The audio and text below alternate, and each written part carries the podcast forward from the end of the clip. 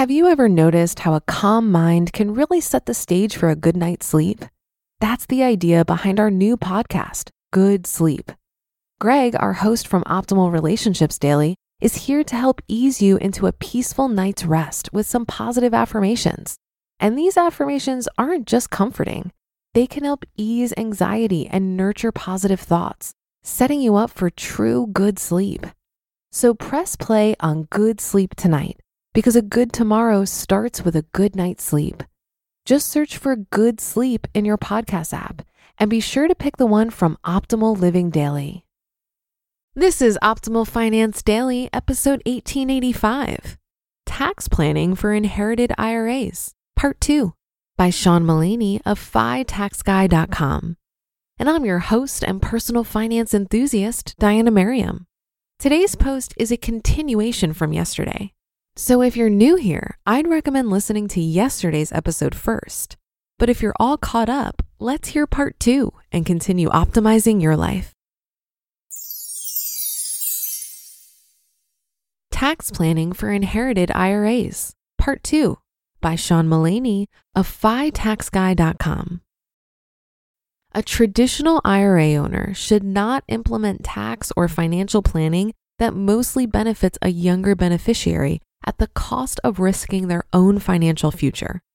The following types of planning, other than leaving to an eligible designated beneficiary, should only be implemented if the IRA owner, him or herself, is secure in their own financial future. Number one, leave to an eligible designated beneficiary.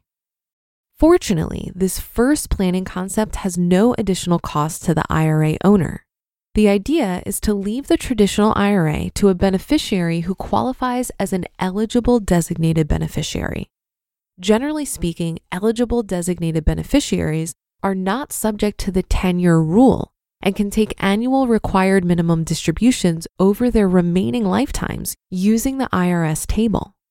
Eligible designated beneficiaries include spouses, people not less than 10 years younger than the descendants, so think parents and siblings of the descendant, minor children of the descendant who cease to be eligible designated beneficiaries upon becoming adults, persons who are chronically ill, and persons who are disabled. Grandchildren of the descendant, even minors, are not eligible designated beneficiaries unless they're chronically ill and or disabled. Note that leaving a traditional IRA to an affluent elderly parent might not be very tax efficient. Yes, elderly parents are not subject to the mandatory 10 year rule, but they must take RMDs, like JR and Bobby in example 1 previously mentioned, based on their advanced age and thus could have very high annual RMDs at a high tax rate. Spousal IRA planning. Generally speaking, a spouse is a favored beneficiary. In many cases, especially when the spouses are roughly the same age, it makes sense to make the IRA an inherited IRA while the surviving spouse is under age 59 and a half, and then to roll the inherited IRA into the spouse's own IRA at age 59 and a half. The reasoning is that generally the surviving spouse is not required to take RMDs prior to age 59 and a half. But if need be, he or she could access the inherited IRA prior to age 59 and a half without incurring a penalty.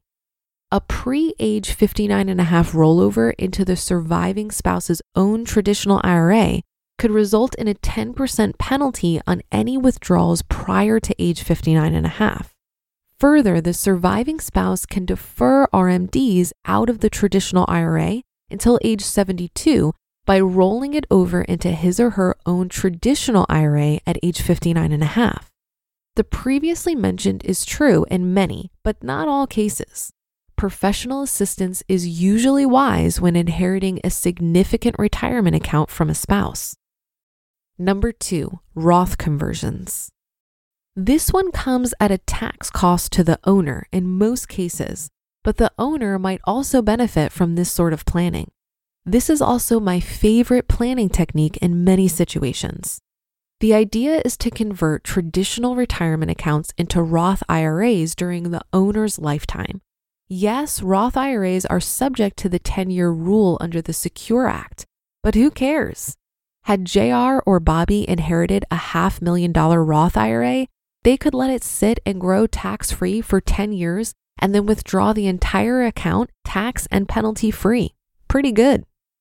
A quick note of caution on this strategy RMDs always come out first and cannot be converted to a Roth.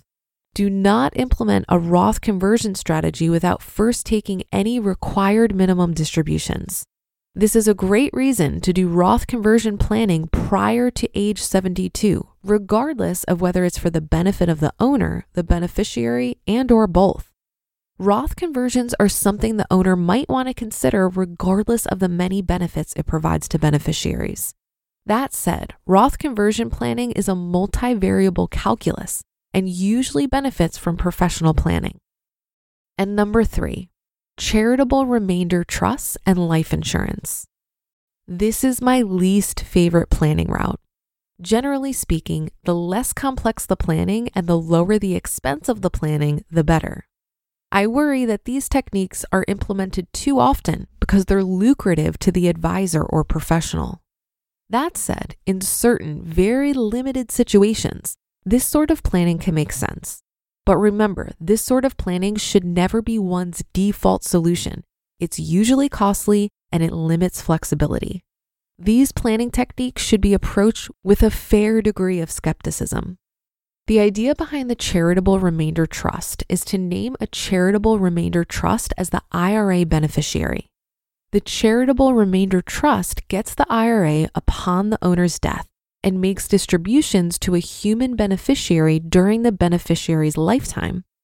Upon the beneficiary's death, the charity receives the remainder.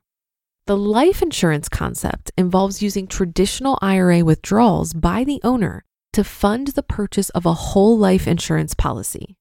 At death, the beneficiary receives tax free life insurance proceeds instead of taxable traditional IRAs. Both planning concepts have, in very limited situations, some merit, but they should be approached with some skepticism, and it never hurts to obtain a second opinion before implementing one. Death of a beneficiary. Upon the death of an eligible designated beneficiary, the successor beneficiary must empty the traditional IRA by the end of the 10th year following the death of the eligible designated beneficiary.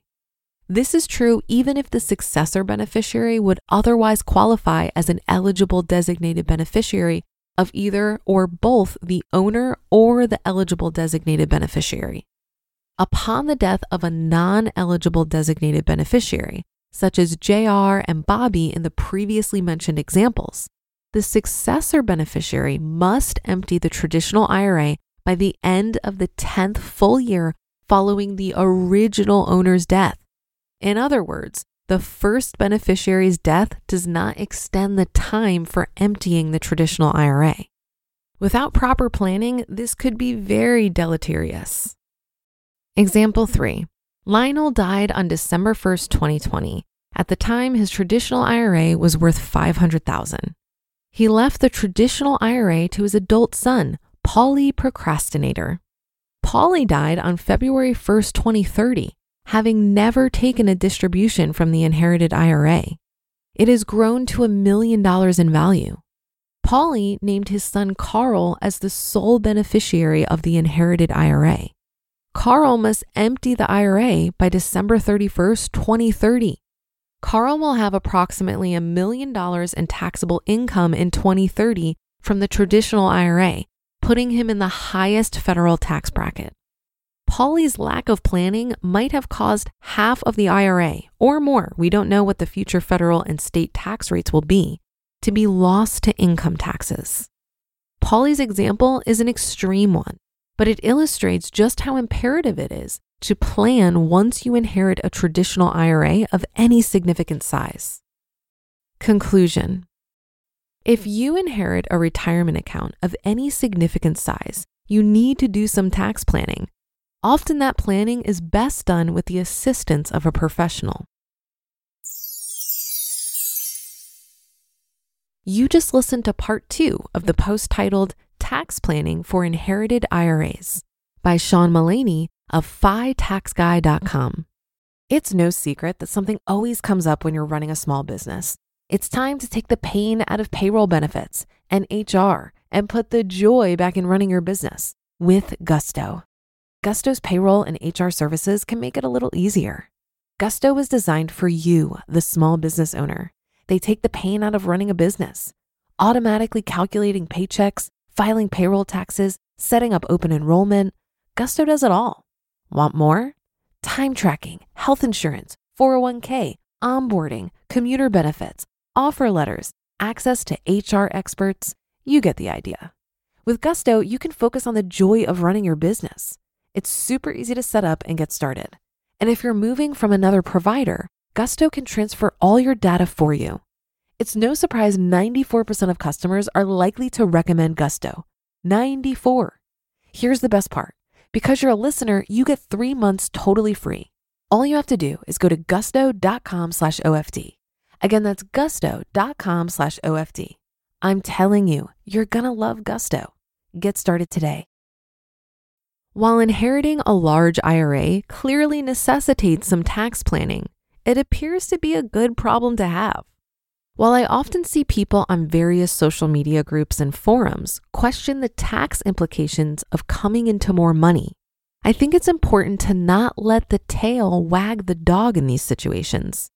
Even in the worst case scenario described in this article, where half of a million dollar inheritance is lost to taxes, that's still $500,000 that just fell into your lap. While an inheritance would be an incredible windfall, I don't think any of us should be counting on it.